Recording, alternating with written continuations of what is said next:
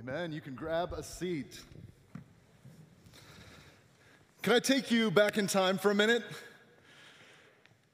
to a glorious era in Midwestern history called the 1990s?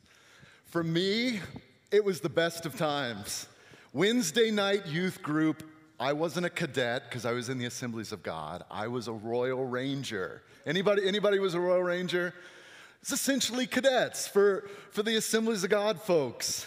And Wednesday nights, our Wednesday night teacher actually worked for a donut company, and so he would bring nearly unlimited donuts to Wednesday night youth group. And so picture 12, 13-year-old boys eating 5 or 6 donuts. And then we'd get red Kool-Aid. Again, you know, we know now that red dye and that Kool-Aid's not good, and particularly for 12 and 13-year-old boys. And I can remember one particular Wednesday night where we were sitting down there with our 5 or 6 donuts and our red Kool-Aid, and then one of the coolest things of Wednesday night happened. They pushed in the 32-inch TV screen with a VCR. Yeah, the 90s, a glorious era. And we got so excited, we're gonna watch a movie. But what came up on the screen was this. Can you put that image of the beast? This was the movie. This is an intense movie. Some of you know these movies that came out of the dispensationalists, something we can talk about in theology lectures. But for someone fueled with Kool-Aid, downing 6 donuts, watching this movie, and essentially the premise of this movie is how people need to get the 666 either on their hands or on their foreheads, or they can't buy or sell. And if they're caught without that 666 on their forehead, their heads are going to get chopped off by a guillotine. And within the first 2 minutes, if you can watch the trailer on YouTube, you see heads rolling. I was absolutely terrified. Can you picture me, a 6th grader? Can you put that picture of me up? Picture me, this guy, as a 6th grader.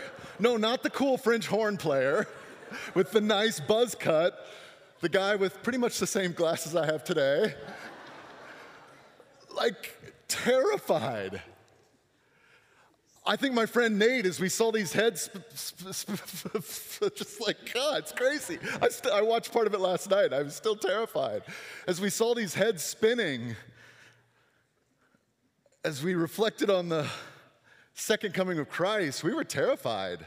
I think it was traumatic. Probably for 2 weeks I had nightmares. And for the next few years, when I heard about the coming of Christ, the advent of Jesus, I would freak out. It fueled fear in me.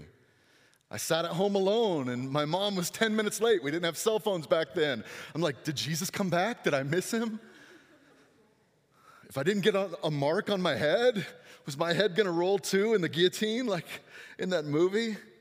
As I got older, high school Jeremy, I don't have that picture, sorry. High school Jeremy said the coming of Christ, thought the coming of Christ was less about fear, but I was actually worried I was going to miss out on the good things of life. When I thought about the coming of Jesus, I was like, well, I hope he doesn't come back before I get a girlfriend, before I have my first kiss, before I get to drive a super cool car, before I get married, before I have sex, before I have kids.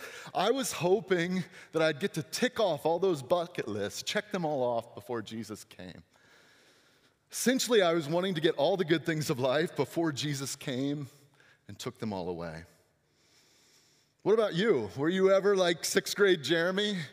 When you hear about Christ's second coming, you just freak out. What comes to mind? Do you hope, like high school Jeremy, to just get everything you can, all the good stuff out of life before Christ's return? Maybe a few of you, if you're honest, you're praying Christ returns at 7:55 tomorrow morning before your next exam. For others, maybe it's something very different. Maybe you see the brokenness, the pain, the hurt, the injustice in the world and say, Jesus, what is going on? Why don't you come back? Why don't you fix this mess? Others of us, maybe you don't feel anything. Maybe you don't think about anything when you hear this word Advent and you're starting to then feel, well, I'm in a Christian university. I should know about the advent of Jesus. And you spiral because you don't quite know what to think. How do we live between the two advents of Jesus, between his first coming and his second coming? Or maybe a different way of asking this question as we wrap up this Deeper Still series is, what does it look like to be led by the Spirit in the waiting? Let's turn to Luke 2. It'll be up on the screen, but in verse 25, this is happening just right after what we just sang about, the manger, the angels, the shepherds, the birth of Jesus. And this is where Mary, Joseph, and the few-day-old baby Jesus are heading to the temple in Jerusalem for purification and dedication. Hear these words from Luke. Now there was a man in Jerusalem called Simeon, who was righteous and devout. He was waiting for the consolation of Israel, and the Holy Spirit was on him. It had been revealed to him by the Spirit that he would not die before he had seen the Lord's Messiah. Moved by the Spirit, he went into the temple courts. When the parents brought in the child Jesus to do for him what the custom of the law required, Simeon took him in his arms and praised God, saying, "Sovereign Lord, as you've promised, you may now dismiss your servant in peace. For my eyes have seen your salvation, which you have prepared in the sight of all nations, a light for revelation to the Gentiles and the glory of your people Israel." The child's father and mother marveled at what was said about him.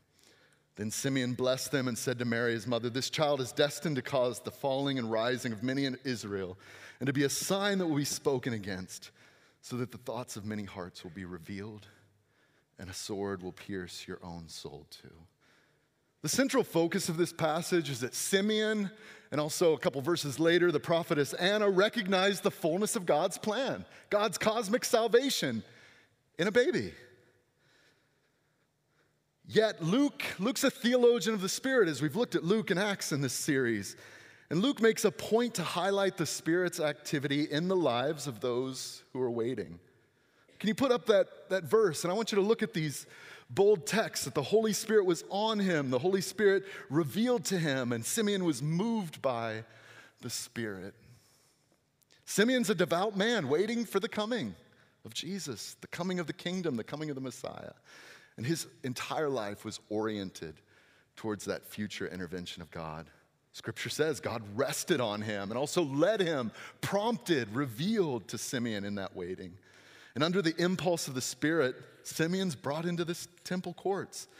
And with a spiritual sight born out of his closeness to God, Simeon recognizes the tiny child, a few-day-old baby Jesus, as God's salvation.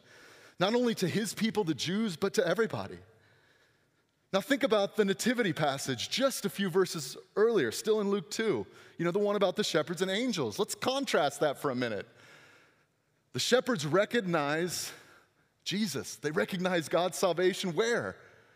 In the angels and the singing and the glory and this big, massive outbreak, this miraculous sign of singing angels. But the spiritual eyes of Simeon, of Anna, they perceive God's plan of salvation and hope through seeing a little child. Shepherds experience the spontaneous outbreak of God's activity in the field. But Simeon and Anna perceive God's activity in the ordinary through constant faithful service and lives continually under the leadership of the Spirit.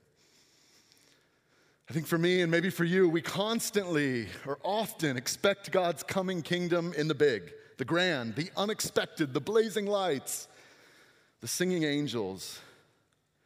But the Spirit-filled Simeon reminds us that the kingdom of God, that Christ's advent, God's cosmic salvation comes where? Well, sometimes at a baby dedication. As we wait for Jesus' coming, we're called to live in tune with the Spirit. The Spirit-filled Simeon reminds us that we're not passively waiting for an outbreak of the Holy Spirit, another spontaneous miracle of the kingdom, a big, massive sign of God's leading like the shepherds saw. But instead, if we're willing, the Spirit is producing in us an aligned, sensitive heart that seeks God's activity where? Everywhere, in all things, at all times. Are you looking for a big sign from God, but maybe missing out on the kingdom activity which seems insignificant in the people right around you?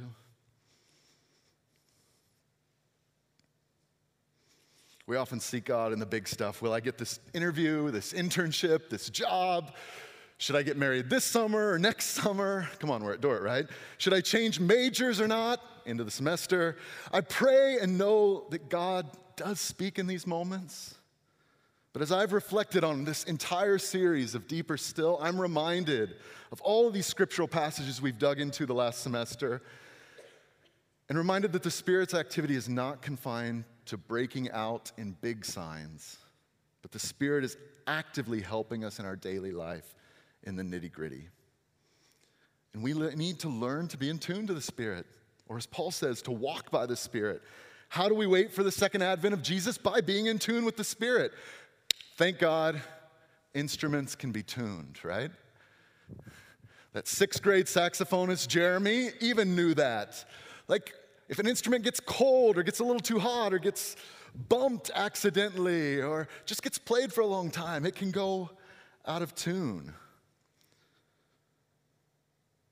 But if we stay engaged as musicians, for me as a saxophonist, if I work on my embouchure all the time and keep it up, play every day or at least a few times a week, I'm in tune. I sound better. In this hour, there's so many theologies, ideologies, political views, feelings, emotions, traumatic situations, stressors. We got to be in tune with the Spirit. And this is done with steadfast, faithful, constant tuning and retuning of our hearts. Sometimes it might be to be more present. Sometimes it might be to stop talking and start listening. Sometimes it might be that we need to confess or to forgive. Sometimes not to simply read God's word, but actually to start to do it, to live out the kingdom ethics. Yes, the Spirit falls on people in spontaneous and big ways, and I hope you see and experience the Spirit in that. I can remember leading worship in Turkey and Muslim friends coming in and sitting down as we sang to Jesus, and they had dreams of Jesus. That was a wild, dramatic encounter, and I pray that you have some of those. But I also pray that you don't miss out on the Spirit's continual direction and continual prompting in your life as you're dedicated to tuning and retuning to the Spirit's leadership. You see, if we're in tune with the Spirit, what does it really mean to be in tune with the Spirit? Well, it means we start to sound, look, and act like Jesus. How do we retune to the Spirit in our daily lives? We commit to daily walk in the Spirit. Allow the Spirit to lead you, to adjust your mind, to adjust your heart, to convict you, to shift your attitudes or actions as the Spirit illuminates God's word and as you begin to walk it out. For us as a family, we try to do this at dinner time. We have a CRC family prayer book that we use from time to time, and we open it up, and I see some smiles. Others might have those, or maybe as a kid, your family did this. And one of the prayers we pray is simply this, that's in that liturgy. Spirit, help me see. And we take our hands and put them over our eyes. And then, as a family, we say, Spirit, help me hear. We grab our ears to remind us that we can hear the Spirit. Then we place our hands on our heart and say, Spirit, help me love. The prayer continues, come, Lord Jesus, send us your Spirit, renew the face of the earth. This simple prayer enables us to retune to the Spirit's activity all around us, in the world around us, in our school, but also in one another's lives, those that are sitting together at the table. Sometimes our waiting for the coming of the Spirit, we think we just need to have good cognitive thoughts and good beliefs about the Spirit, and that's critical. But also this waiting for the Spirit is awareness of the Spirit's movement and discernment of his activity and an invitation by the Spirit to partner. The Spirit's on us, the Spirit's in us, the Spirit is revealing, the Holy Spirit is moving. And when we're in tune, we can play in both the majors and minors of the life. We saw that in Simeon's own ministry. He's able to prophesy in this major key is he's in tune with the Spirit. My eyes have seen your salvation, which you have prepared to the sight of all the nations, a light for revelation to the Gentiles. He sees that there's power happening, and yet simultaneously he can play in the minor key. He prophesies to Mary, this child is destined to cause the falling and the rising of many in Israel, and to be a sign that will be spoken against, so that the thoughts of many hearts will be revealed, and a sword will pierce your soul too, Mary. When the hard times come, reminding us of our brokenness of a healer, we can play in tune with the Spirit in those minor keys. And in moments of great joy, where sacrificial love is all around us, we can play in those major keys. We can recognize the already and not yet of the kingdom, being in tune with the Spirit. Recognizing that there is consolation, but there's a cost. We're recognizing that He has come, but there's still pain, and there's salvation, but also a struggle. In tune with the Spirit, we groan for justice, we cry out for healing, we yearn for God's kingdom to break in. We're desperate for a Prince of Peace, the King of all kings, to come set all things right. Where might the Spirit be calling you to play in those minor keys, groaning for our community around us? Is there a situation that God is tuning your heart to partner with the Spirit? The kingdom activity. I invite you to pray in tune with the Spirit. Like Simeon, though, we can also play in those major keys, seeing and calling out foretastes of God's future kingdom as it breaks into the present moment. Playing in tune with the Spirit, we play notes of victory. We play sounds of a coming, righteous, and just King that we get to be able to play over, under, and within the sounds of brokenness and darkness and pain in our current state. In some churches, though, we pretend we have to always be positive. That was one of the churches I grew up in. Other streams, we never stop highlighting our brokenness, our depravity. But between toxic positivity or graceless depravity, we have Christian hope. Hope's not based on your personality, your personal outlook. Additionally, Christian hope isn't created by your own efforts, but comes from and through our Creator, our Protector. Christian hope is rooted and a loving, active, personal God, our Creator, our soon-coming King, and the Spirit, who is our helper and comforter. Sorrow and pain and darkness are present, but joy, healing, and light are breaking in, and often they're breaking in through the Spirit's activity in you and me. We're waiting for our King. And as we wait, let's tune up with the Spirit. Let's prepare for the end of the age feast, or the renewal of the new age party, the wedding feast of the Lamb, where Christ returns, sets everything right, and gathers His family to make up a nations to feast. Do you hear that call? Listen to these words from Isaiah. This is a prophet of hope, a prophet of joy that's often read at Advent. The band can come up. As I read, picture that future party, the joy that is to come. The hope that's breaking in, sometimes in big and small ways. The prophet Isaiah says this: on this mountain the Lord will prepare a rich feast of food for all the people, a banquet of well-aged wine, the best of meals, the finest of wines. On this mountain He will destroy the shroud that enfolds all people, the sheet that covers all nations. He will swallow up death forever. The sovereign Lord will wipe away the tears from all faces. He will remove the people's disgrace from all the earth. The Lord has spoken. In that day, they will say, surely this is our God. We trusted in Him, and He saved us. This is the Lord. We trusted in Him. Let us rejoice and be glad in His salvation. Let's tune our hearts to that. There's a Reformed theologian that I've come to really appreciate that maybe says it just a slightly different way. Says it this way: when we gather as God's people, we go fishing into the future and bring the promised realities of Jesus, His final fulfillment, into the present. In the busyness of the end of the semester, how does the Spirit want to manifest His presence through you? Who is God wanting to use you to reveal His kingdom to? How is He prompting a retuning in your heart to be able to play in those major and minor keys? Let's pray. God, would you open our eyes, open our ears, open our hearts to your coming kingdom.